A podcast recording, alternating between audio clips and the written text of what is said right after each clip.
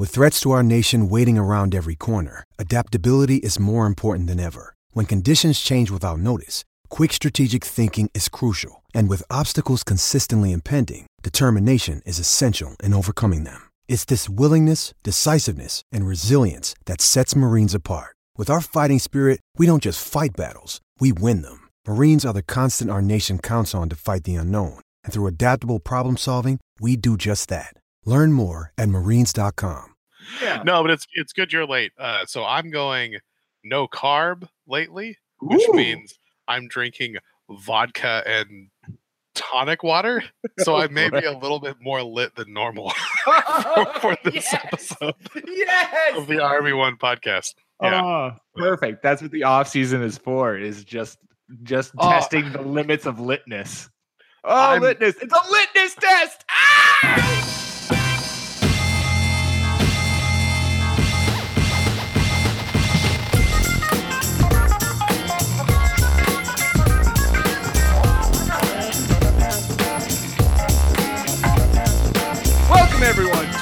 To RB1 colon H Fantasy Football Podcast brought to you by FakeTeam.com. I am your humble host, Pete Rogers, joined as always by Just Clark Barnes and Mr. Class Jordan Smith. Guys, how are you? Doing great, Pete. Doing good, doing good. Got the Peachwood IPA. I'm ready. Tommy Knocker.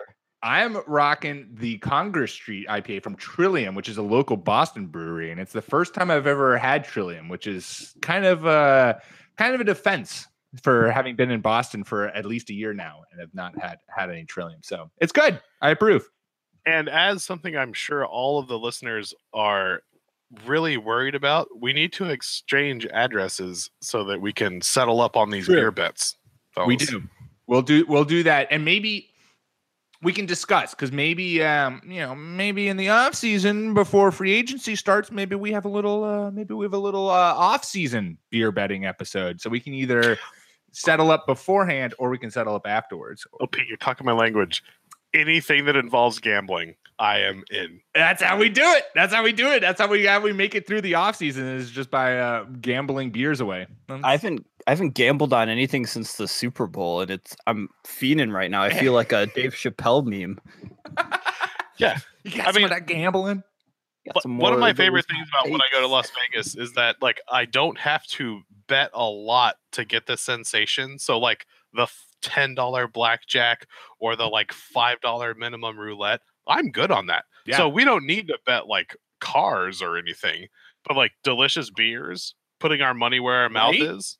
I'm I just, I just think it's it's the best of both worlds because you know when it comes to it, you're like, hey, uh, a nice six pack or a nice four pack of beer, it's like what, maybe eighteen bucks, and then shipping is four, bu- well, however much. You know, you're under oh my tw- god. you're under thirty bucks. You're under The thirty. shipping's gonna be the biggest thing. I don't know about your just as much as the fucking beer. That was just wildly poor calculations on my part. And I gotta ship you that ratchet set and screwdriver set for your wedding. That's, That's also on the it's also on the it's list. also written down. Yeah. There's a there's a lot there's a lot of shipping that's going to get done. So uh, FedEx or UPS, we could work directly through you if you want to host sponsor the Who is interested? Yeah. Yeah, Who mean, wants Who this free wouldn't want to sponsor this gambling addicted podcast? Yeah. Exactly? That's the way to do it. Um, we have a lot to t- cover today. Um, we've already just oh my goodness, I have all my notes in front of me, and I the the NFL offseason has started, you guys. Things are going down, so we've got lots to talk about in the news, and then we're going to play a little game. Uh, we're going to pretend to be the Browns GM and uh, take that team from 0 and 16 to at least two and 14. I feel like that is a, a pretty big accomplishment. if you're able to get two wins with with a newly constructed Browns team, hey, we'll count that as a win. But before we start, Clark, uh, how excited are you for this show? I am exceptionally stoked. We're starting to really get into the off season. We have the combine starting soon, and we we're starting to see a few trades going around in the NFL. Like we're really heating up for the off season, and there will be that lull after the draft and after the league season opens. But right now, this is like a uh, this is one of my favorite times of the year. Beautiful. Today, Beautiful. today is the day that I was getting excited about other grown men's weight and hand size and height Today was that day. It's such a it's such a rare a rare day in anyone's life, but it is a day you truly treasure when you can marvel at a at a 10 inch hand. Yes, the underwear Olympics. I love this time of year. It's the best. It's the best. The NFL has been tweeting out all of their like old videos from previous uh, combines, and it's amazing to see just the out how the outfits have changed. It's like back in like the early 2000s and late 90s, people are in like baggy shirts and baggy shorts, and now it's just like basically compression tights and a compression tank top uh, in order to minimize your your speed, which is uh, very flattering on the uh, the men in the trenches. And the whole time, I'm just wondering, should I have taken work off so that I can see live when some massive man's donger makes just it come, of just come sliding out of his shorts. I, I feel like that's one of the most important things to, to leave work for and, and to witness firsthand. You know, people tune into NASCAR for the crashes. I tune into the combine wondering if something like that is going to happen. I just again. tune in because I love. There's not. There are very few things I love more than hearing. Uh, we're hearing Mike Mayock kind of like stumble through trying to like correct whatever just witnessed. Like when the guy's dog comes out, he's just like, oh, oh. Uh, uh, all right, then that was a penis. Like, it's a good thing women don't watch this, or else they would be very disappointed. in me. Maybe. Yeah. You know, Uh, as as a track sprinter in college, we had to wear similar compression type unis like almost every day, and especially for track meets. You kind of just pretend that what's happening downstairs just isn't happening. You just you just keep the eyes waist uh, waist level and above. yep, you got to keep your eyes forward, otherwise it shortens your stride. So don't look down at, at what You're you're, just uh, mid sprint. what You look over and you're just like so distracted that you just trip up on your own feet. I feel like that could be a strategy. I I wonder if people start stuffing their crotches so that they uh, distract the other runners. I have always wondered, Jordan. Thank you. That provides a lot of insight. Yeah. um. Good. Should we uh, tackle some NFL news? Why Let's not? do it. I There's mean- good I news mean- out there. I mean, let's do it. Let's do it. Uh, let's start with maybe a point of contention. I know we had uh, a slight conversation about this on the Slack channel, but Blake Bortles is your quarterback for the future, or at least the next couple of years in Jacksonville. He signed a three-year, $54 million deal, including 26.5 million in guaranteed cash monies. Um, but it's an NFL contract, and they're weird and crazy. And basically, the Jags, I'm sure, can get out of Bortles' contract in like the next two years. All right, I don't know. Clark, uh, t- talk to me about this because you you instantly came to uh, Mr. Bortles' defense. Yeah. So, as someone who lived through the 74 million four year contract for Brock Osweiler fiasco, uh, I do feel like it's worth saying that this Blake Bortles contract is essentially a lot of guaranteed money up front for this season where the Jaguars had no options. They, they there was nothing that they could do. And then from my understanding, they've got about seven or eight million due or in a cap hit next year for him. And then the third year is a team option.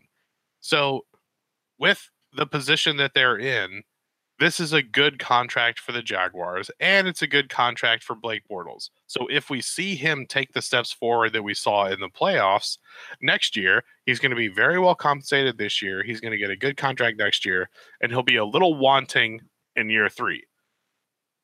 The Jaguars will be able to renegotiate then if he steps up and improves. We get a little quick on the trigger uh, saying that people have failed and they're busts.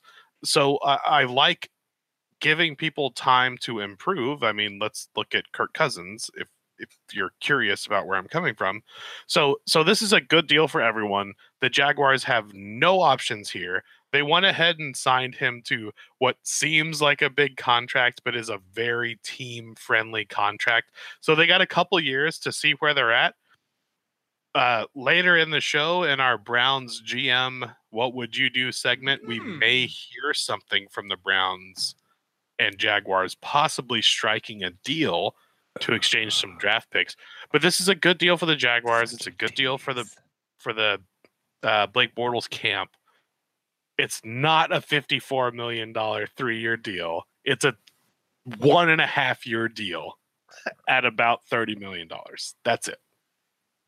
I v- am very impressed. That was a beautiful explanation. I am completely sold. I my only notes that I had on here was just that it's like the Jaguars game planned around and like tried to limit as much as they could Blake Bortles' mistakes. So why would you bring those mistakes back in house?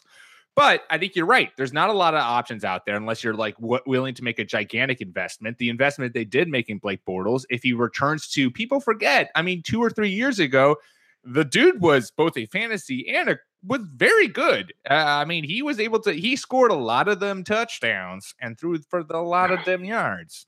I don't God, know, dude. Good, good is Dude's been trash for a long time. He's not great, but if we've seen his arc of development over what he did this year and then he he performed really well in the playoffs i thought and if this is his jumping off point to maturing as a quarterback and becoming a viable option at quarterback then then this is a great deal for the jaguars and if it's not they can still get out of it and blake Hmm. bortles i think knows that he hasn't done enough to demand dare i Big say time. kirk cousins money so this is dare just say. let, let's not get too excited about the years and the money.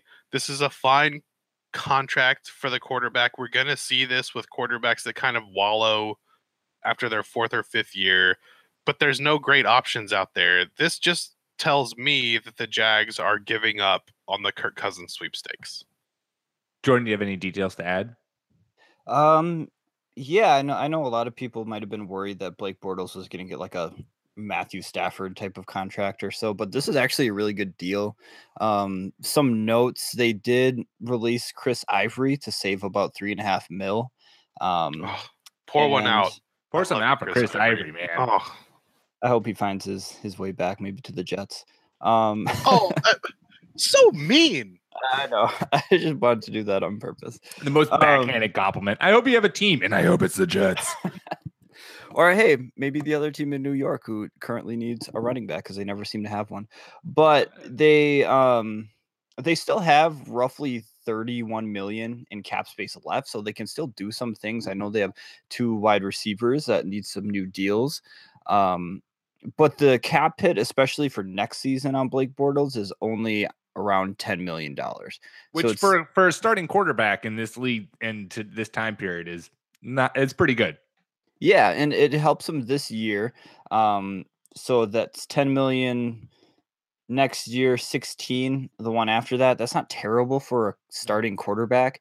And I yeah, I do think you're right, Clark. I think they gave him basically a one and a half year deal where if he starts to suck after year two, then you know what they're drafting him and are drafting another quarterback and he's essentially the bridge quarterback in that third year. So they're not locked up for five or six years of Blake Bortles contract quarterback, you know, Brock Oswe- Osweiler type of thing, but very Yeah, manageable.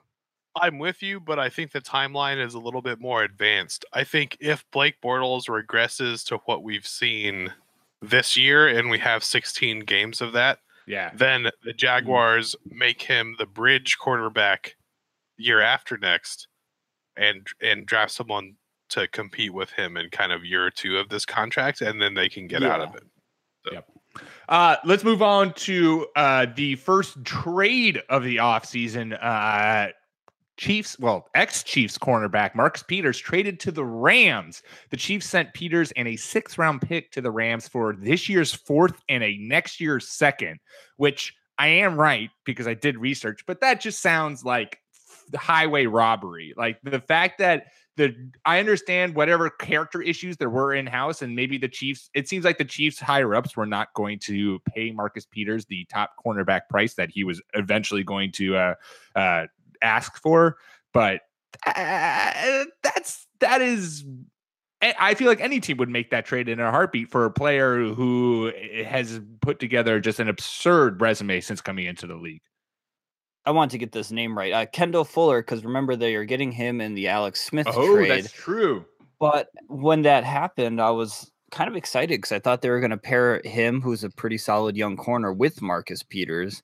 Um, but I guess you know, word on the street, Marcus Peters was a little bit difficult to coach, um, which I guess you can kind of see that because he does offer a lot of space between him and the receiver. I think, according to advanced stats, that he was like the second, or he gave up the second most like cushion to wide receivers, but that kind of paid off because he was able to take some gambling and get a lot of interceptions. Obviously, um, you got to think that maybe a coach like Wade Phillips could kind of get to him. Um, look what he did with Aqib Talib, who was another problem child. So I think the Rams ended up getting a pretty good deal here, a starting cornerback, and now they don't have to make tough decisions on Trumaine Johnson or Lamarcus Joyner as far as who gets the big contract and who gets the franchise tag. Now it's kind of like we already got a good cornerback locked up. Let's make a move on one of these guys. And Clark and I touched on this before we started recording. Um, just that there have been a lot of people writing and talking about the fact that there's people are expecting a lot of trades going down this offseason and just that it makes sense because the Rams didn't give up conceivably really that much for Marcus Peters for an established talent in the NFL. And they still have two years of his rookie contract. He's still under his rookie contract for two years. So they're not going to need to pay him anything until 20, whatever, 20, really. Um, like that is it, it's it seems to me like a no-brainer. Like, what the hell are you going to take in that next year's second round pick that's going to be better than what Marcus Peters has already shown to be able to produce and do? you're seeing this with like the Rams are doing this especially, and a few other teams around the league. Um, I think the Eagles snagged a few guys like this, but they're grabbing up some solid players who are still on rookie deals and flipping, you know, a few draft picks for them because these teams like the Eagles and the Rams of the league, they are ready to go right now. Like they are ready to mm-hmm. make that push and they're filling the void with cheap contracts a la Seattle Seahawks, only they're not drafting these players, they're trading for them instead. Yeah, and I think from a from a business perspective, what we're seeing here is that the Chiefs have what they perceive apparently and and I'm looking in, as Sigmund Bloom likes to say, I'm peeking through the uh, keyholes here to try to figure out what's going on. Uh, so, from a business perspective, the Chiefs organization has an employee who they feel like they cannot manage. And so, because they feel like they cannot manage that employee, they're looking to move that employee off to another organization to just get something back because in their minds i feel like they've just decided like our relationship is not working like they don't like the management or they don't like our system or for whatever reason we're not simpatico with this guy so we just want to move him somewhere else. And what i like about the trade for the rams is they're taking on all of the risk again from a management perspective saying you feel like you can't get through to this guy or that he's a problem for you and i feel like we can. So they're pairing him with a coach like wade phillips. They're electing to take the talent and looking to management looking to manage whatever the problems might be. And i feel like teams that take that chance that have good management structures can really win and so I really like this trade for the Rams because you're getting an obvious talent. We've seen him play for a couple of years in the NFL. He's obviously mm-hmm. good. I have no insight into what he's like in the locker room or what he's like in meetings. But this is essentially one organization saying our management is better than yours and we will be able to work with this person. And I think that's a bold move. And I think that's a lot of what we've seen out of the Rams lately with hiring such a young coach, letting that coach bring in Wade Phillips as the defensive coordinator slash co coach. Slash and, genius. And, and, and so it's in line with what they are doing. And it'll be really interesting to see how that turns out because I I'm a I'm an analyst in my not podcasting not podcasting life. job. and so as a manager, one of my flaws is I always feel like I can reach the person and I can turn them around. And so we'll see in the NFL and we'll see with this trade for the Rams, can they reach that person and can they reform this person? Because this could also be a case of the Chiefs management just being shitty. Yeah. It's not necessarily that this person's a problem we've seen that with the 49ers and Colin Kaepernick. Like, how dare you try to raise awareness with these social justice issues? We don't want to do that. And so that's the kind of scale that we're working with when we're talking about mm. these kinds of trades. And I think the teams that are aggressive and I think the teams that invest in better management and player development are going to really win here. And it's going to be really interesting to see how this turns out with the Rams because if they can take this obvious talent who another team thought was a problem child and turn him into a contributor for a second round pick, I mean, they have just nailed this trade.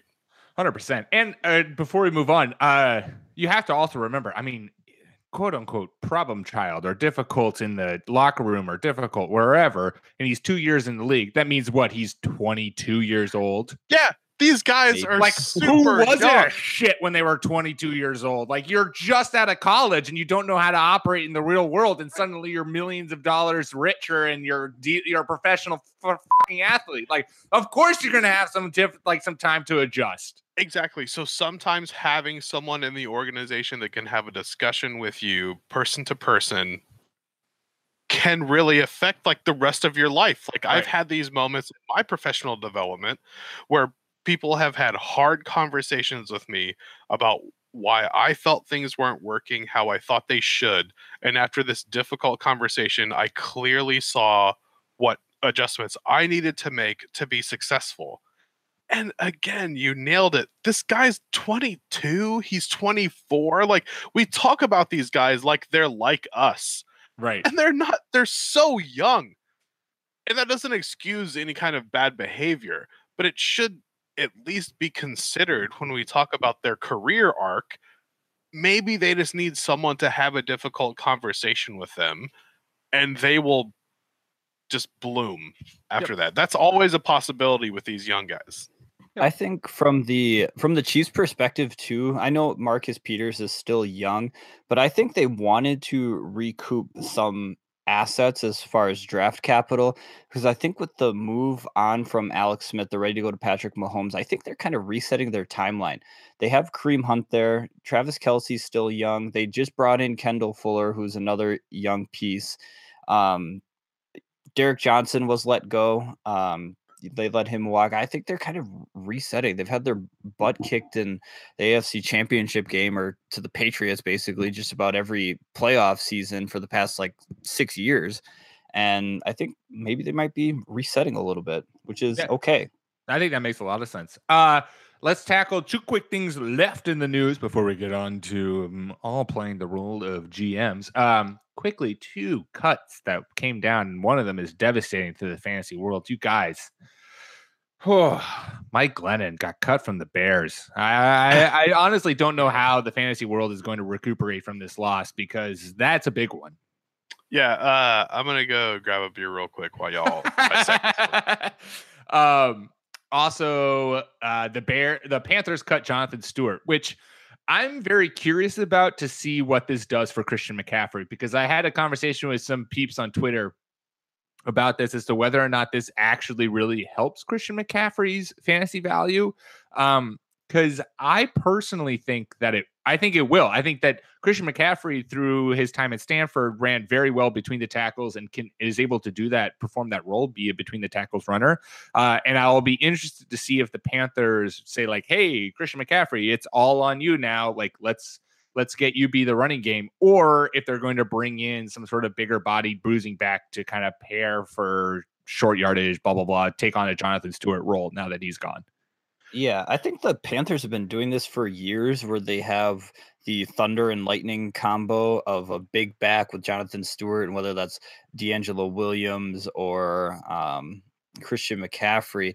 And I think maybe they could be unlocking something if they just let Christian McCaffrey right. kind of run free here. They don't have to um, they don't have to trot him out there on third down and the defense is like oh christian mccaffrey's out here they're passing the ball guys surprise yeah you know like they might be unleashing something in this offense where he's an every down back we know he can do it and shoot i think just give him the ball just you do not have to run you spent the ninth overall pick on him like let him play Yeah, like you don't have to run special plays and packages. Obviously, he had a difficult time with that this past year. Just let him be the back. Mm-hmm. Yeah, I like both of these perspectives. And as a fallback plan, uh, I love DeAngelo Williams. I think when he came into the league, he was electric and he was really a fantastic player. I think as he's aged and as he's had some injury problems, he's kind of fallen back to the pack on what you can get in free agency and what you can draft. So I think letting him go is fine because that skill set, if you are looking for a counter to Christian McCaffrey, you can get a back that can stuff it in between the guards and stuff it in between the tackles in the fourth or fifth round, and you're going to get a great player, and you're not going to have to play. You're not going to have to pay him very much. So uh, I like the idea of let's stop treating Christian McCaffrey as a gimmicky kind of back, which I think is how he was viewed, deployed yeah. this year. Mm-hmm and saying like let's treat him like a real back with a good young guy behind him who when it's first and goal from the one let's not run our 180 pound little scat back right up in there. But still uh some kind of balance don't pigeonhole christian mccaffrey into just this one like we're gonna pass role see how it works out. You can replace Jonathan Stewart, what he is now. You can replace him in the draft with a very serviceable, good running back who could even pop, and then you have another Thunder and Lightning. And I hate the Thunder and Lightning idea in a backfield because it pigeonholes two people in roles. And like you guys said, when you see player X in the backfield, you know what's coming, and right. we see player Y in the mm-hmm. backfield, you know what's coming you should just have two guys that can do everything. There's our new there's our new out. podcast midge, mission. Don't pigeonhole Christian McCaffrey. Hashtag don't pigeonhole Christian McCaffrey. Get it trending on Twitter, everyone. I'm, if you're gonna spend that kind of draft capital right. on him, don't you just have to at least see? Because uh, uh the knock against him as your as your starting as your starting running back. Yeah, I mean the knock against him coming out is that he can't run inside, but all of the tape that I saw from him uh, running at Stanford is that yes, he was small, but he was willing to run inside, and that's I think in today's NFL, that's really all you need. Like we've seen New Orleans do this really well with Kamara and Ingram. Like they just stuff those guys in between the tackles every once in a while, just so that the defense knows this could be coming, and then they exploit their skills on the other plays. Yep. And I think McCaffrey's good enough to at least just keep you honest. Totally, totally. I totally think so. Um, in, in the spirit of age, too, McCaffrey is only going to be turning 22 this summer. It's completely no possible for him to put on a few pounds right. so he could take a beating inside too, and he'll still be able to maintain his pass. There's a big ability. difference between what you're able to do in a workout regimen when you are a student in college and quote unquote going to classes, and when it's your livelihood to just work out all of the time. And yeah. especially we have to keep in mind like when you're an athlete at Alabama, you're being paid to work out and to perform on the field. But when you're an athlete at Stanford, you are probably expected are, to go to class every student. once in a while. Yeah. yeah. I mean, you're gonna kind of have to do the whole class thing. Sorry, Alabama, if anybody would like to come on and defend your honor, we would love to have We'd you. Love to have you on the, the podcast. podcast. Yeah. Um, Final point in the news. Oh my goodness, so much news today. Final point in the news. Uh, Matt Forte retires. This kind of caught me not by surprise because like I just was like, oh my god, Matt Forte retired. But also just like for whatever reason, man, I just totally missed this news drop. Like I was packing up to like head home from the office, and all of a sudden it was just like, oh, Matt Forte retired. When did that happen? And I looked, and Schefty tweeted it like four hours ago, and I was like, good lord. Um, yeah, Matt Forte is like one of those. I feel like he's one of those quiet masters where you look at his stats and you're suddenly like, oh shit, this dude is really good. Uh, if you take all of his numbers into consideration, he's one of six running backs in NFL history to have 9,000 rushing yards and four uh, 4,500 plus receiving yards in a career. The other five backs are LaDainian Tomlinson, Walter Payton, Marshall Faulk, Tiki Barber, and uh, Marcus Allen. So, Matt Forte, you uh yeah, cheers to you. You've uh, established your, you cemented your legacy in uh, in NFL history. I really like that phrase of a quiet master because, from the fantasy perspective, Matt Forte was always the guy that you picked late in the second round that just carried you Just to the kept- championship. kept- yeah, just always got Mhm. you solid points. he, he as a football fan he was a fantastic specimen and wonderful player he never really got the limelight because of the teams that he played with but he, he really was amazing and uh, with fantasy you know draft season approaching there's a lot of arguments about like would i rather be a year early or a year late and Matt Forte is the poster child for why you might argue I would rather be a year late because Matt Forte was that guy for like five years. We kept seeing him put up all of this production, even on bad teams in bad situations. He was always just so good, and he was such a pleasure to watch, even though, again, he played for the Bears, who were just terrible. I was gonna say, Jordan, as an NFC North fan, give us your favorite Matt Forte memory. Man, as a Packers fan, Matt Forte was just annoying. So that's how you know he was like a very Yeah. a very solid Exactly. running back. Yep. Um, I don't have anything actually too specific because unfortunately, I think they did waste a lot of his prime talent there because there was obviously no quarterback there to kind of supplement the offense. Jay Cutler, not a starting quarterback? Oh yeah, I forgot they had Jay Cutler. I, le- I legit forgot point. Jay Proved Cutler. your point there. right there. Jay Cutler, great Green Bay Packer. Um, but yeah, that's Matt Forte. Is just that's the perfect way to describe him. Is basically a silent assassin for fantasy purposes and across the NFL. You just he was consistent. You knew what you were getting out of him.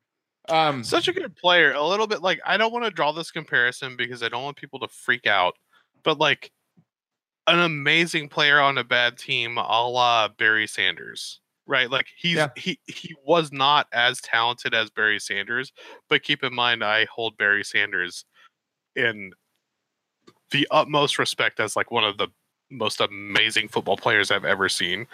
But the idea that you're like you're clearly watching the best guy on the team just carry this team and he's a running back and he's not getting any help from anywhere.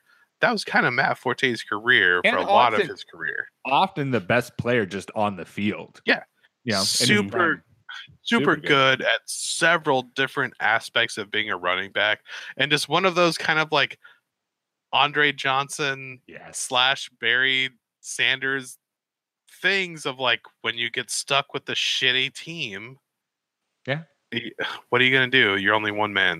you Uh, know? Matt, if you want to come on and be a either reoccurring guest or even just hey, come over and uh, be a host, take over my job. I will happily let you host the RB1 podcast, Matt Forte. If you in your retired days want to just become a podcast host for a, a small little uh, fantasy football podcast, I mean, who says no? Come on, Matt. You know you want it.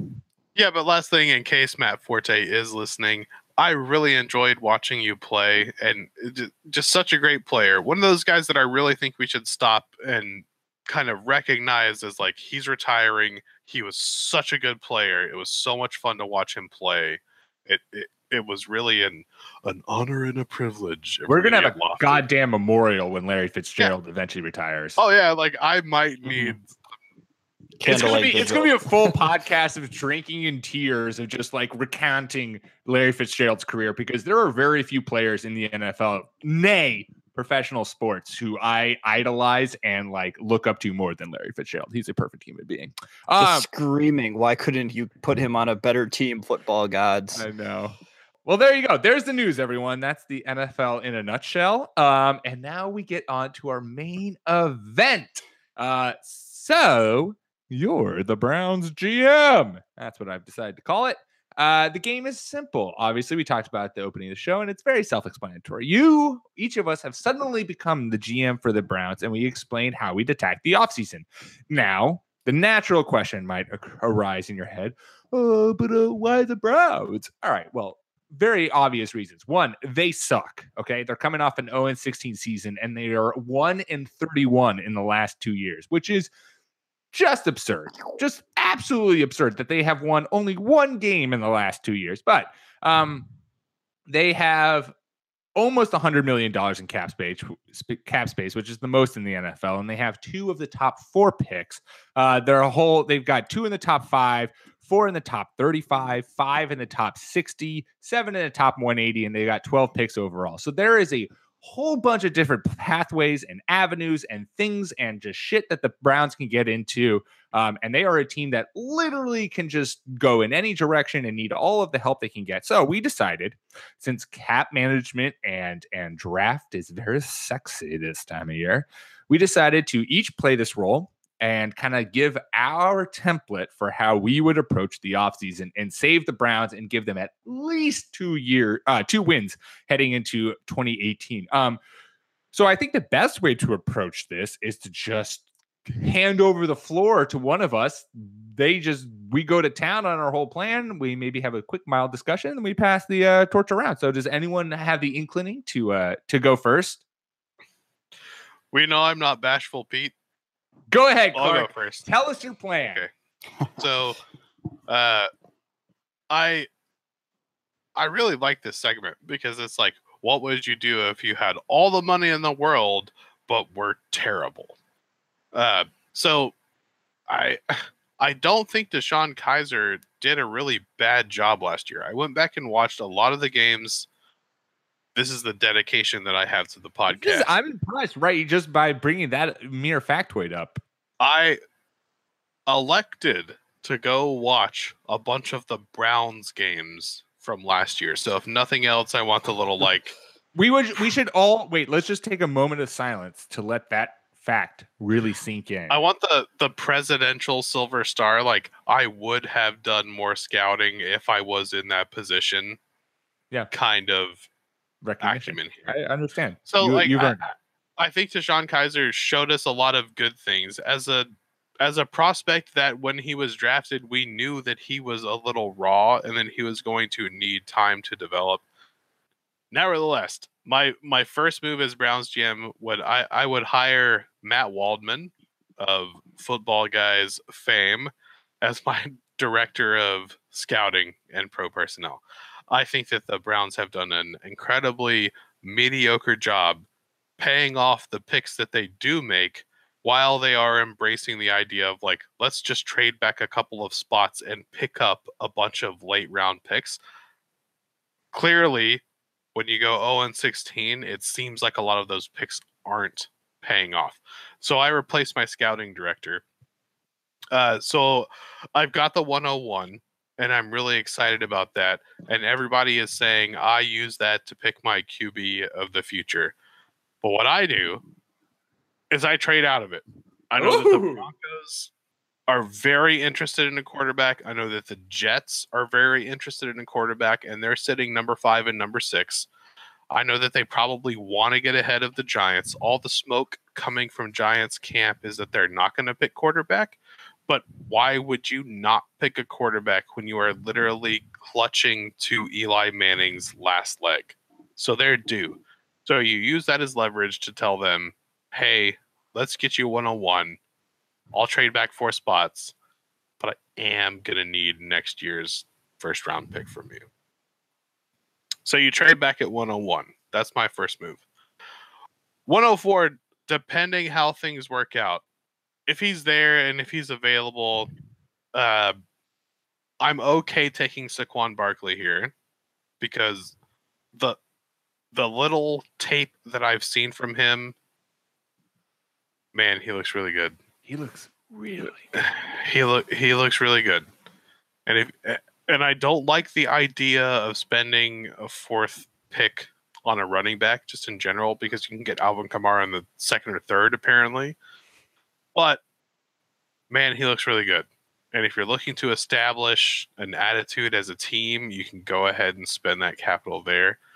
Um, I am willing to trade out of that spot, though, if I have to, uh, to another team that is QB needy. If the Broncos or the Jets didn't come up to 101, you look to parlay that position to the other team, hoping that they want Sam Darnold or something like that, and this is how it's broken out.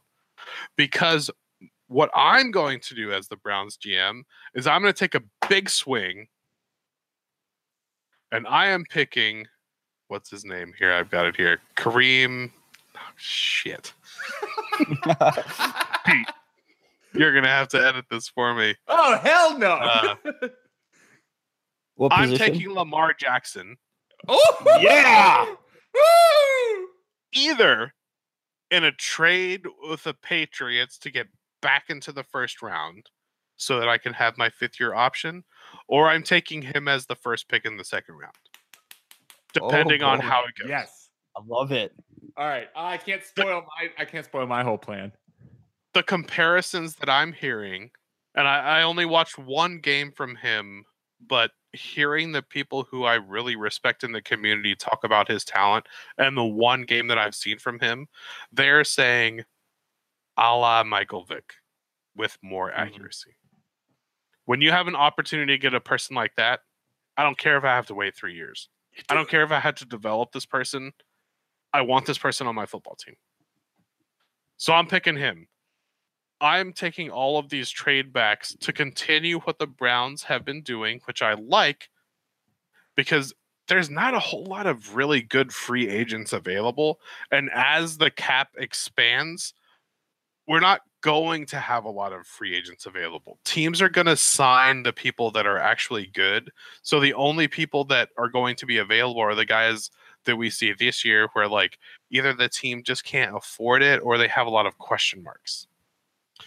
And so I want to trade back into the draft a couple of times. I want I'll, I'll take a shot on Barkley if I can get him and I want to walk I want to walk away from the draft with Lamar. So then after after the draft, I signed Dion Lewis. Yep. You know, you know that was coming. Yeah, I mean, clearly, if if if Clark is the GM of the Browns and has a chance to get Dion Lewis, uh, he, he he getting Dion Lewis. If I am the GM of any team, I am signing Dion Lewis. I think that Duke Johnson is amazing. I think he is a great talent that hasn't been quite realized yet. So I try to get Dion Lewis as my like power back. Yes, I understand what that means. And then Duke Johnson as my backup because I think those guys are just interchangeable. I'm very excited. I have so much cap that I'm signing one of these corners that are available. I love Malcolm Butler. Like, why not get him on your team? I'm not saying he's Patrick Peterson, but you have all of this cap space. Like, let's look to improve the secondary. Uh, I'm gonna go ahead and sign that guard that is out there. just that one, whatever. I don't know is. much about offensive line, but, But, uh, apparently but there's, there's a really that guard that's on there. top of everyone's list, so we're doing Yeah. him. He's like number eight, so I'm gonna go out and get him as well. And then uh, my last big move is I'm gonna trade my last pick in the second round, and maybe a little sweetener if I have to, to sign Jarvis Landry, who I give a four-year deal to. Yeah, so that I have Corey Coleman, Jarvis Landry, and Josh Gordon as my receivers. Yeah. We carry some cap over into next year, and we try to reset the nucleus on this team. I want three wins. That's my That's goal. I want three wins. that's all you need. All you need is three wins. I am. Hey man, That's my plan. I like it. I like it. That is a successful plan. I like everything about it. And if and if we were really good and we knew who is the GM, who's the actual GM of the Even Browns? though I can't we remember be reaching out to tell the them to listen to this names that? I would sign or draft, that is not the point. that's not the point. I have people that take care of that for me. Exactly. It's The like, I. I I have to give you credit for uh, spicing up your your coaching staff. That is a move that I did not do. Though I I, have think think thought about about just wasting Hue Jackson because good God, how does that man still have a job in Cleveland? But anyways, the biggest thing is, and you and you, I'm amazed. I'm amazed that, and I'm happy to hear that you're on a similar wavelength. I thought I was going to just destroy the world by bringing up Lamar Jackson. Um, but I'm very glad that Lamar Jackson is on people's lists because There's so much good buzz around what he might be. this whole this I'm the whole kind of like person I want to see that. I want that person on my team. this whole this whole like oh he should be a wide receiver is such Oh, a fuck. goddamn fucking joke. I'm sorry. That's no. fucking racist. It's so it's so That's all that is. I'm fucking serious. That's It is. racist shit. It's a hundred percent. It's a hundred percent because you look at you look at uh who's the guy out of Wyoming who everyone's blowing Josh, Allen. Allen. who is just like has the exact same issues. He's like uber athletic, but can't throw the ball worth a damn, and like uh, all these things where everyone's like, "Oh, well, he's a project. He's worth it. You can do it." And then like Lamar Jackson, he's like, "Well, his accuracy's a big issue, and and does he really? Is can he really stand in the pocket and handle handle the pressure of uh, being an NFL quarterback? Maybe you should just play right." It's just uh, it's, it's garbage. So I live in Austin, so I'm in UT territory. Do you know why UT has been terrible for so many years despite being the best college in Texas to go to play football at? It's because every athletic brown person that they recruit, they think not quarterback worthy. We want you to be a safety. Trash. And kind it's like, like- and it's like Vince Young did not win them a national title. Right. right. Just I Get outta just robble ah. robble. Absurd. I have some Rough. as far as the the Josh Allen thing. I'm not in on Josh Allen for any reason. I he, the big boards with Mel Kiper having him number one overall. Not no. Lamar Jackson though, 2015 through 2017, accuracy increases 54% in 2015, 56 in 2016, 59% last year. The dude is improving, guys. and that is what you like to see out of. a that's what you want in your number one overall pick. And haven't we seen enough with players who just make plays?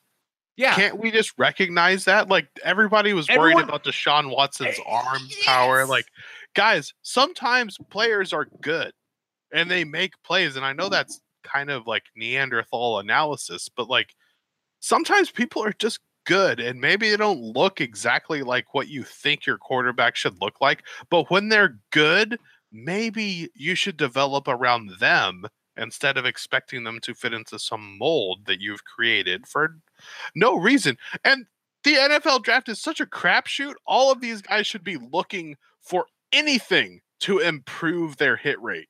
My body is just flailing around here because I'm just agreeing with every single word that is coming out of Clark's mouth.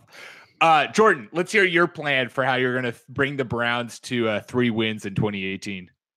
Yeah, so scarily similar to uh, Clark's analysis for a lot of his players that he wants to bring in. So I think we might have to collaborate and save the Browns. Um, I used over the caps salary Nice. cap calculator. Shout out So to Over the Cap. Yes, I love salary cap calculator on over the cap. So Um, sexy.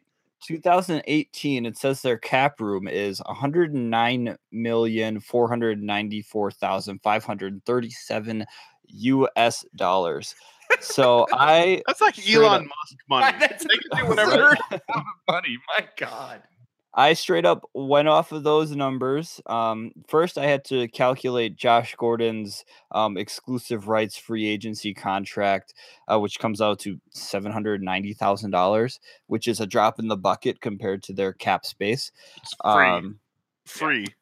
Yeah, and this is this portion too, because I knew I wanted to bring in some sort of. Because I'm sorry, I'm kind of out on DeShone Kizer. I know he's young. I know he was a rookie last year, but I'm the GM now, and I got to bring in my guy because I am I'm the one that's liable. um, at first, at first, I brought in AJ McCarron because for whatever reason he wants to go play for the Browns, and I was going to offer him a three-year deal that's like along the lines of the Mike Glennon deal. That's like a $14 million cap hit and then like an out after like two years or a year or so. I forget whatever it is. But then I scribbled his name out. I'm like, no, you know what? I'm going to give that contract to one Josh McCown because I think he is a better bridge quarterback. He's a little bit up there in age, but at the same time, for whatever reason, I feel like AJ McCarron just thinks he is the answer and like he is the next franchise quarterback, which let's face it, you were Andy Dalton's backup, and there's a reason for that. I think Josh McCown would come in. He's 39 years old. He would be a good teacher to whoever I'm going to draft because I am going to draft a quarterback coming up here. And you can you can get a good out. You know, maybe he retires before the contract is up anyway. So with those two moves, There, Josh that is some good GMing right there, where you give the contract that carries past his retirement. So you're like, hey, I'll backload it. I'll put all of your money in year three. And then like, oh, I got to retire before year three. And you're like, nailed it. Yeah, and then you give him like a little wink, wink. Hey, I think we needed like a QB coach type of deal here. I, th- I think you should stick around Cleveland for a while. Yeah. Um, Jordan, no, the power of Jordan and Clark running the Browns is going to turn this team into a stable franchise. I feel like together we we're already doing a better job. Already just doing such a better job.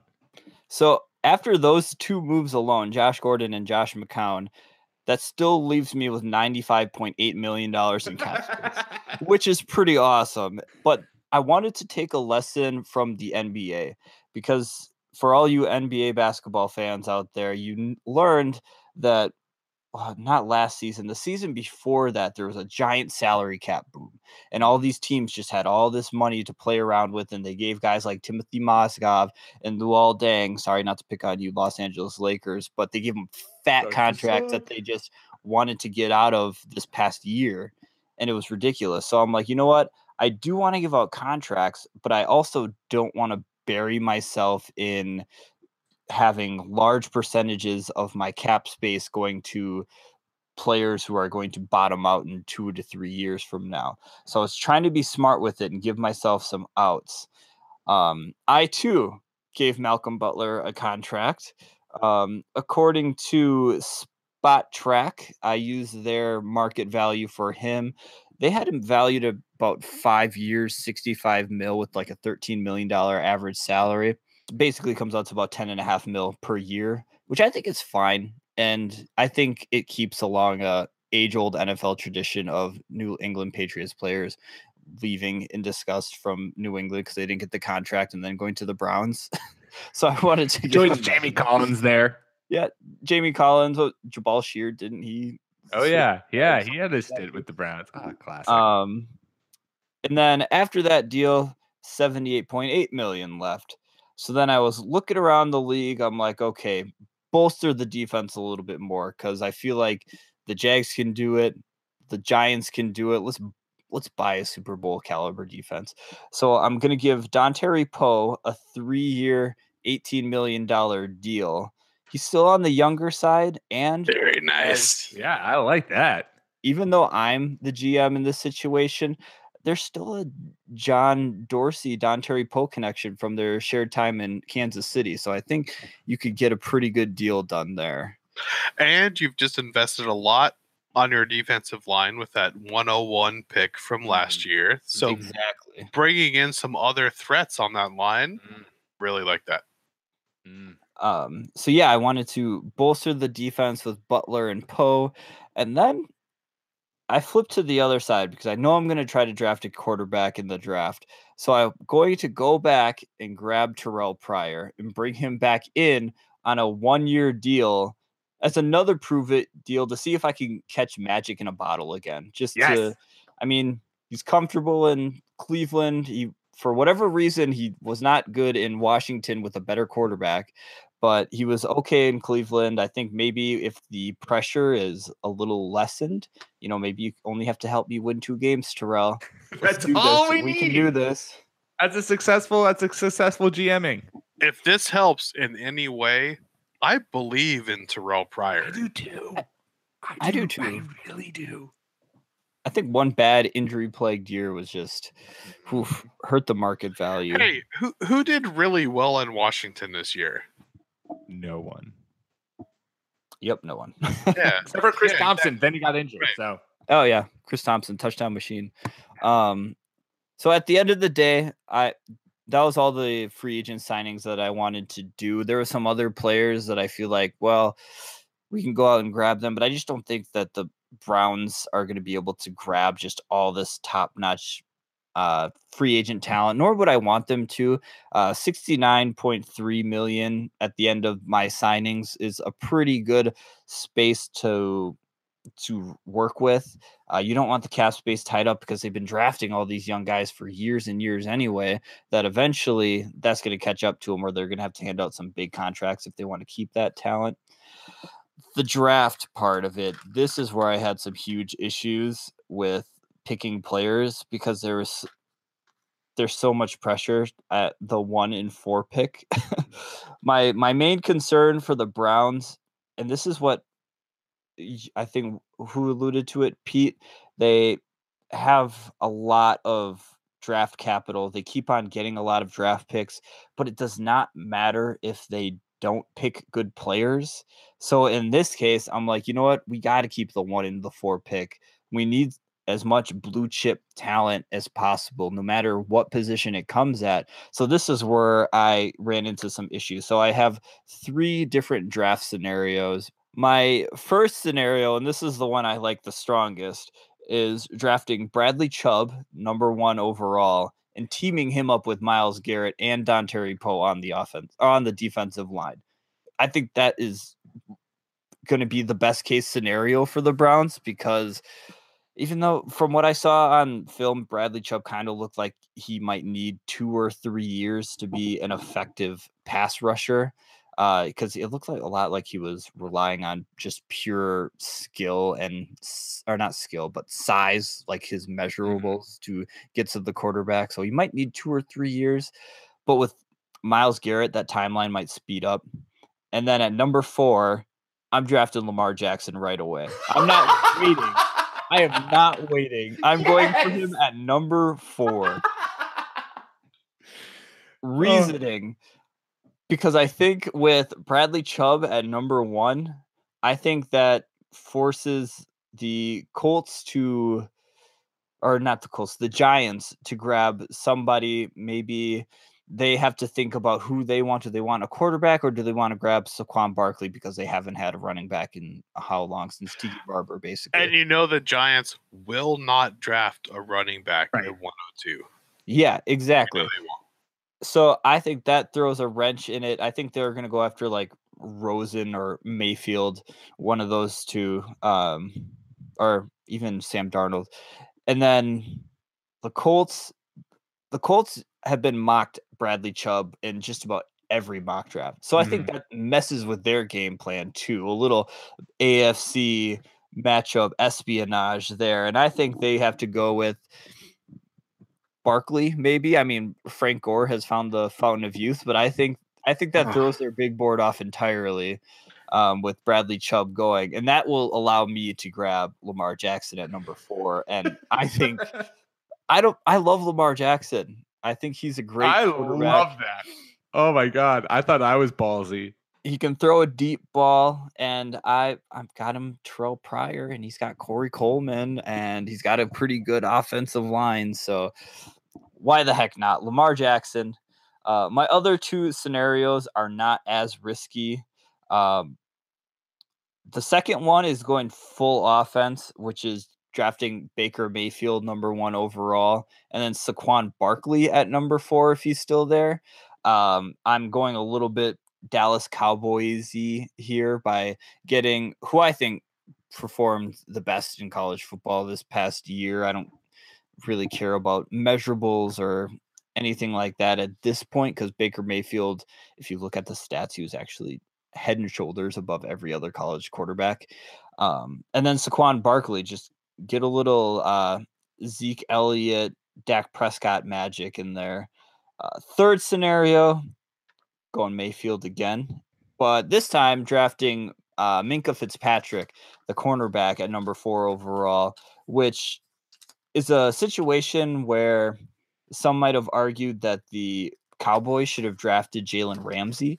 I don't think Jalen Ramsey, or I don't think Minkah Fitzpatrick is as talented as Jalen Ramsey, but at the same time, I think this that scenario can help them a little bit more on the defensive side, especially with all the the hit and misses that they've had at that position. It's just they need some cornerback help, and Minkah Fitzpatrick is pretty gifted, I would say. This is the problem with me going last is that like mm, a lot of my bangers that I thought I was like, oh man, this is just gonna blow up the podcast. you guys have all touched on, but that's okay. Never fret. Um, but yeah, I I love I, guys. Honestly, if we just, I feel like we should just at the crap out of the Browns with this podcast and be like, guys, guys, we have fixed your team hire us as your GM. We'll be a three headed GM and we will get you four wins, three wins. And to be fair, we could rightfully say there is no way that this triumvirate could do worse We can't. than we the people literally, you had in charge we last year. literally cannot do a worse job than the uh, regime before us. So, I'm just glad we're all super in on Lamar Jackson. oh my god, of course. I I'm think he's going to be a great in. NFL I'm- quarterback. I am there's before we get into my plan to save the Browns, there is a very real part of me that is just quietly hoping that people just keep ignoring Lamar, keep ignoring Lamar, and he falls into the Patriots lap at the end of the first or like in the in the second round, and we're just like suddenly we have Brady's successor, and he's just going to torment the world for the next hundred years, and I am going to love every second of it. So my general personality is that I want to root for the underdog. And as soon as I learned that there was a quarterback who was like super fast, super agile, could flick the ball 70 yards downfield, but was black, and so people thought he was a wide receiver. He immediately became Just my the- favorite quarterback prospect in the league. I'm like, 100%. I want all of you motherfuckers to be wrong because of your stupid paradigms. I want this person to be successful. Hundred percent agree. The only thing here is Browns in real life. I am a little bit worried about their ability to develop an, a good quarterback. And Lamar Jackson, my only knock on him is that he might be a little bit too much first read, and then his instinct is to take off because Right. that is his best. One of his best abilities is just to run, run the hell out of the ball, which not always going to be able to do at the NFL level. But once he becomes more of a, a third or a fourth read, read kind of guy, it's it's over. Like he's going to be I think he's going to be really good. I agree. Uh, all right, so let's uh final plan on the day. Um, and not only will I tell you what I'm going to do, but I'll do you guys one better. I am going to let you listen in to what I'm going to do. So first I have to uh first I pick up my phone and I dial some numbers. Beep beep beep beep beep beep beep beep. Uh, it's ringing, excuse me. Bring bring um, bring bring. Uh hello? Ah, Chris Ballard. How's it going? It's Pete. I'm the new GM of the Browns. Uh, yes, this is uh Chris Ballard, GM of the Colts. Chris, I know that. I already introduced myself. GM for the Browns. Sure, sure, sure, sure, sure, sure. Uh, what can I help you with today, Pete? Look, Chris, can I call you cheeseburger? Cheeseburger. It's a big off season for you. You got a lot, a lot to do to fix your team. And I'm here to make sure that you have all the resources to help fix your team. Um, uh, okay, Pete, I'm listening. So you've got a quarterback. I've got literally everything else. Uh, let's uh, say we uh, uh, make the deal. What what was that voice? Ah, don't worry about it. Anyways, look, you don't know if Luck's gonna be ready for the regular season. Dude hasn't thrown a ball in 300 years. What if he sucks? What if you're suddenly dealing with the Broncos, what they had in the final year of Peyton? You ain't got the defense to do anything with that lack of a competent quarterback. So here's what I'll do for you. I'm gonna take luck off your hands. I'm gonna I'm gonna offer you. Here's what I'll offer you for the services of Anderson So Luckermost. generous. I, we're just we're just So I'm generous. I'm Sorry. such a good guy here. I'm really I'm really helping uh, Chris Ballard. Uh, uh, so I've got him on hold right now. Sorry, so so I can quickly talk to you guys. Yes, I'm helping Chris Ballard. You're Um, making him sweat. Chris, Chris, I'm back. I'm back. I'm sorry. I just had to was on hold to talk to my uh, fellow compatriots. Look, I'll give you the first overall pick along with the fourth overall. Plus, I'll throw in, eh, let's just say the next five picks we have because hey, why the hell not? Uh, I'll also give you Corey Coleman, a great young wide receiver who you can pair with T.Y. Hilton, and you don't have to then worry about re-signing Donte Moncrief. I'll give you se- tight end Seth DeValve. He went to Princeton, so you know that way your team's uh, overall intelligence level doesn't doesn't lose a beat by losing Andrew Luck because he went to Stanford. Seth DeValve went to Princeton. A lot of people say Princeton is the uh, Stanford of the East Coast, so I'm doing you a favor. Uh, and Jabril Peppers. Imagine Jabril Peppers. Imagine pairing him with Malik Hooker at another young talented safety. And uh, Peter, I'm going to have to stop you. Wait, cheeseburger, because I don't know. I know that's not still not enough for you. So I'll throw in just as a gift to you the rights to Johnny Football so you can make sure that you can have your quarterback for the future. Uh, what do you say to that, huh? Uh, go f- yourself.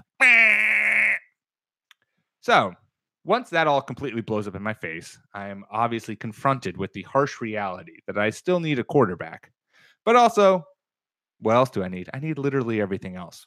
So, here's my free agency list because the Browns need help everywhere, and I'm not going to get my hands on Andrew Luck.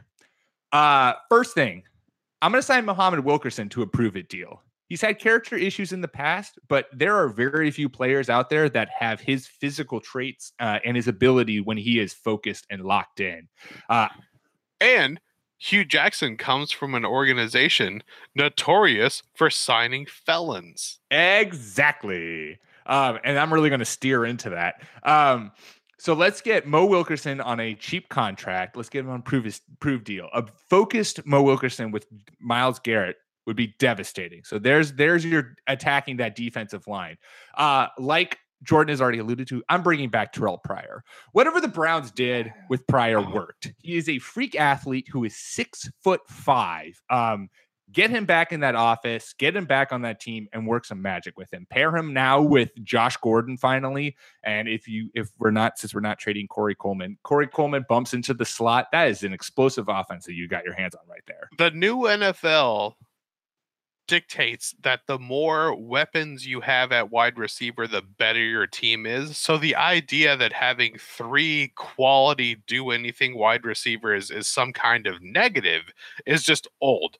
You can put four guys out there. You can run Josh Gordon out of the slot. You can run Corey Coleman out of the slot. What we've seen from Larry Fitzgerald and what we've seen from Jarvis Landry, like the, the slot is just a new position.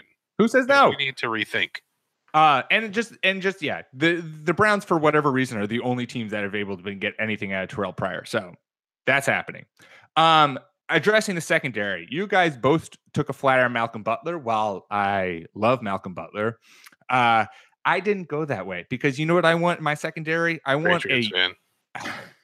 fan. I fan. don't want to do that to Malcolm Butler. First off, I don't want to thrust him in Cleveland. Um, what I do want to do though is I want I want to start building a young secondary that I will not have to really address for for at least four to five years. So I'm going to bring in Kyle Fuller, uh, who has had a couple of great years, and then he's had a few years where he's been banged up, and it hasn't really been all that great. But I'm going to bring him in uh, on a on a good contract for maybe four to five years, and I'm going to be like, hey, you know what, Kyle, you're going to do your thing. You're our number one corner. I'm going to start building that secondary since I'm facing Ben Roethlisberger, Joe Flacco, and Andy Dalton twice a year. Really, it's just Big Ben, but you know we're going to be facing passing attacks. Finally, I'm going to quickly interrupt my train of thought because I feel that um, my delightful insight is being undermined by Jordan's cat. So I'm sorry. That was just rude, very rude. Um, and I and I'm so cute. not a fan. Oh, God, it's adorable. Look at the little flappers. Look at the little fluffers. Um. Anyways, where was I? Okay. Your anti-Patriots rant about how Malcolm Butler's not good.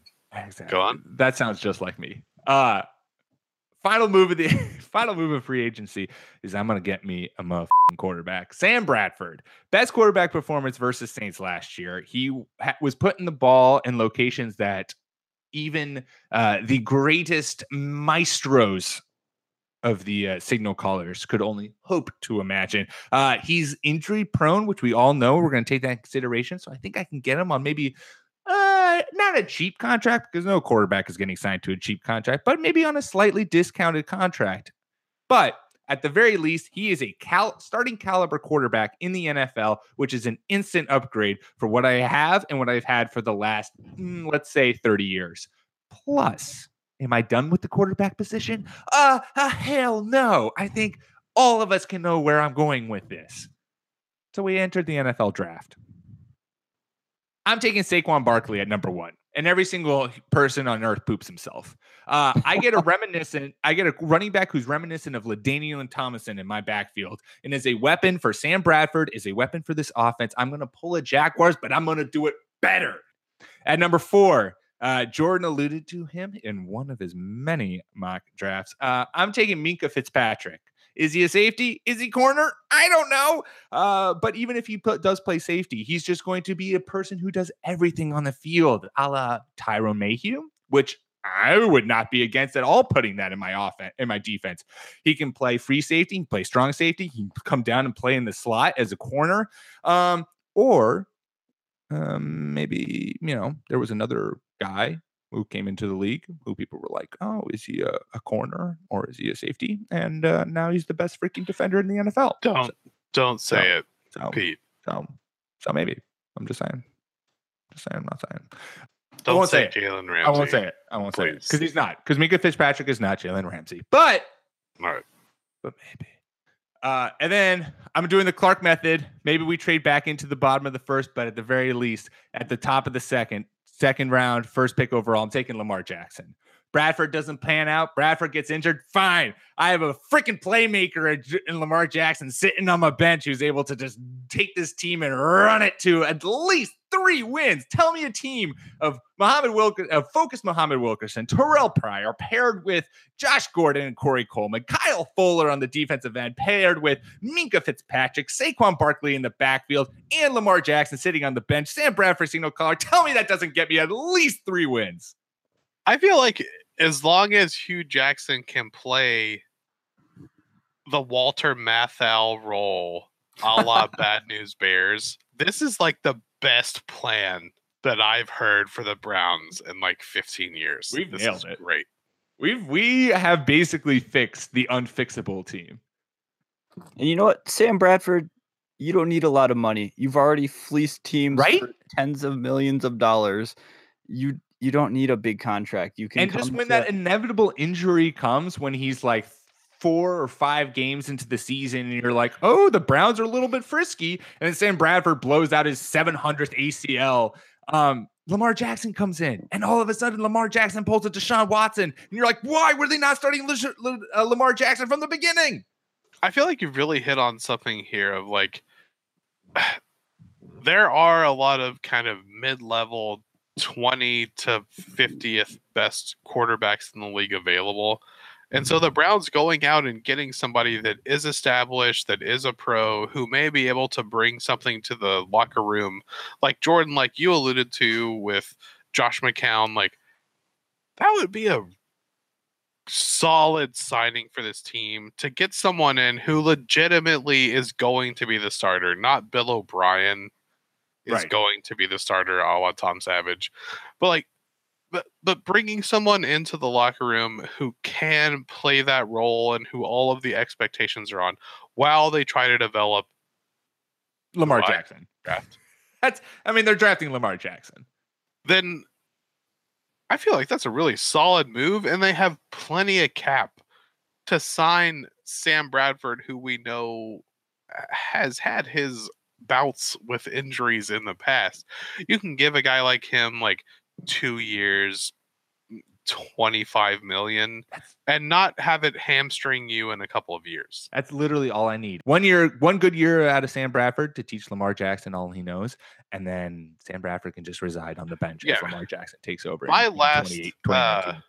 My last Browns GM move, and I wanted to save this until the end, is after all of the dust has settled and I've I've established everyone that I want on my team, I signed Colin Kaepernick yes. So, yeah, because he is That's win. definitely not the 65th best quarterback in the world.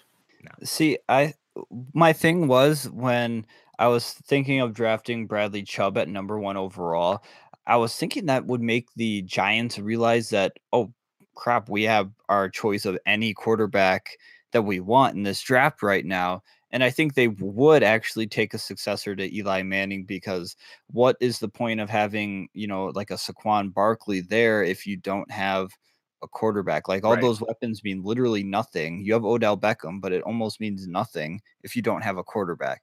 So that's why I think the Giants are going to take a quarterback in that case.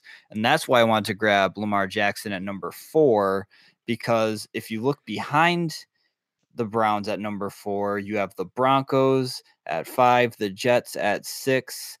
I would I wouldn't count the Dolphins out at eleven or the Bengals at 12, who might be looking for an Andy Dalton replacement at some point soon, and then the Cardinals at 15. Right. All those teams, literally all those teams, have to consider a quarterback at some point in this draft. And if if a run of a couple early quarterbacks happens, then I think that could really start the avalanche for an early draft QB run. Yeah, within the top 10, we have several teams that need a quarterback. After you get past eight, like you mentioned, maybe the Dolphins at 11, no one really needs a quarterback. So I think we're going to see a lot of fast and heavy action early. And that's why uh, if I'm playing Browns GM, I'm I'm happy with what I can get at the end of the first, and I'm going to parlay that into you can have Josh Rosen, you can have Sam Darnold. I'm going to go ahead and take my chance on this insane talent later. And I get your first round pick for the next 300 years. And next year I have five right. Good picks God. top 15 because you know these teams that draft quarterbacks are going to be terrible. Right. Because they're yeah, because they're whoever they have as the incumbent starter is going, if it's a veteran, is going to leave or retire or whatever, and they're going to be thrown into And chaos. that's why talking draft is my favorite thing in the world because Yeah, there's just literally a million possibilities, and that's why I think this exercise was good because the Browns have. I mean, I don't know the last time someone had two picks within the top five. That's I insane. can't Browns. imagine that that's recently. Yeah. The Yeah. Browns themselves, except Oh, that's so Wait, did, they, damning. did they trade them? No, the, the Browns themselves. I think they had the one in the four pick a couple years ago. Well, I know they had three in the first, and they passed on every good player Everyone. who's in the NFL Well, and the- drafted Trent Richardson and Johnny Mans. I'm sorry. It was. It was. Was that? Was that? Was that? It was Johnny Manziel and who was the corner? Justin Gilbert. Oh, yeah. Browns. Oh, See, Browns. the thing is, this is why you need fixing. Somebody's going to call the Browns and they're going to inquire about either the first or the fourth pick because they need a quarterback. Right. But guess what? The Browns are probably going to be scared shitless that that pick is going to be the next Deshaun Watson because that's what happened last year. They traded that pick. They Houston, did it with Carson Wentz too. yes, and Carson Wentz. I, th- I think they're going to have cold feet about it. One thing that I want to remind everyone about draft season is when we're looking at the Browns picking or trading out of the four spot, let's remember that they're doing that because they passed on Deshaun Watson. That's just that's just Clark's PSA to all Texans, fellow Texans fans. It's just when the fourth pick comes around, and you're like, oh, that could have been us. Just remember, this pick is Deshaun. Deshaun Watson. Watson, man. Deshaun And- Watson. Deshaun Watson has every chance in the world to lead the Texans to glory. That is it for today. Um, Cleveland Browns, because I know you guys are listening. We are all willing to take on general manager roles for your I organization. That the three of us would be willing to split the salary of your current GM. Whatever you're paying your current GM, the three of us would be happy to uh, take a third of that. I can VPN in from where I'm at now. It's no problem. Let's do this. Let's do it. I Um, am I am fielding other offers from other organizations though. So Cleveland, you gotta kind of kind of hurry it up here. Damn, Jordan just leveraging this into a, a raise for another team. This is a true professional that we are dealing with on this team. Mr. Class. Mr. Class is at his at his all-time high right now. Um, Mr. Class's class is finished. Sorry, that was beautiful.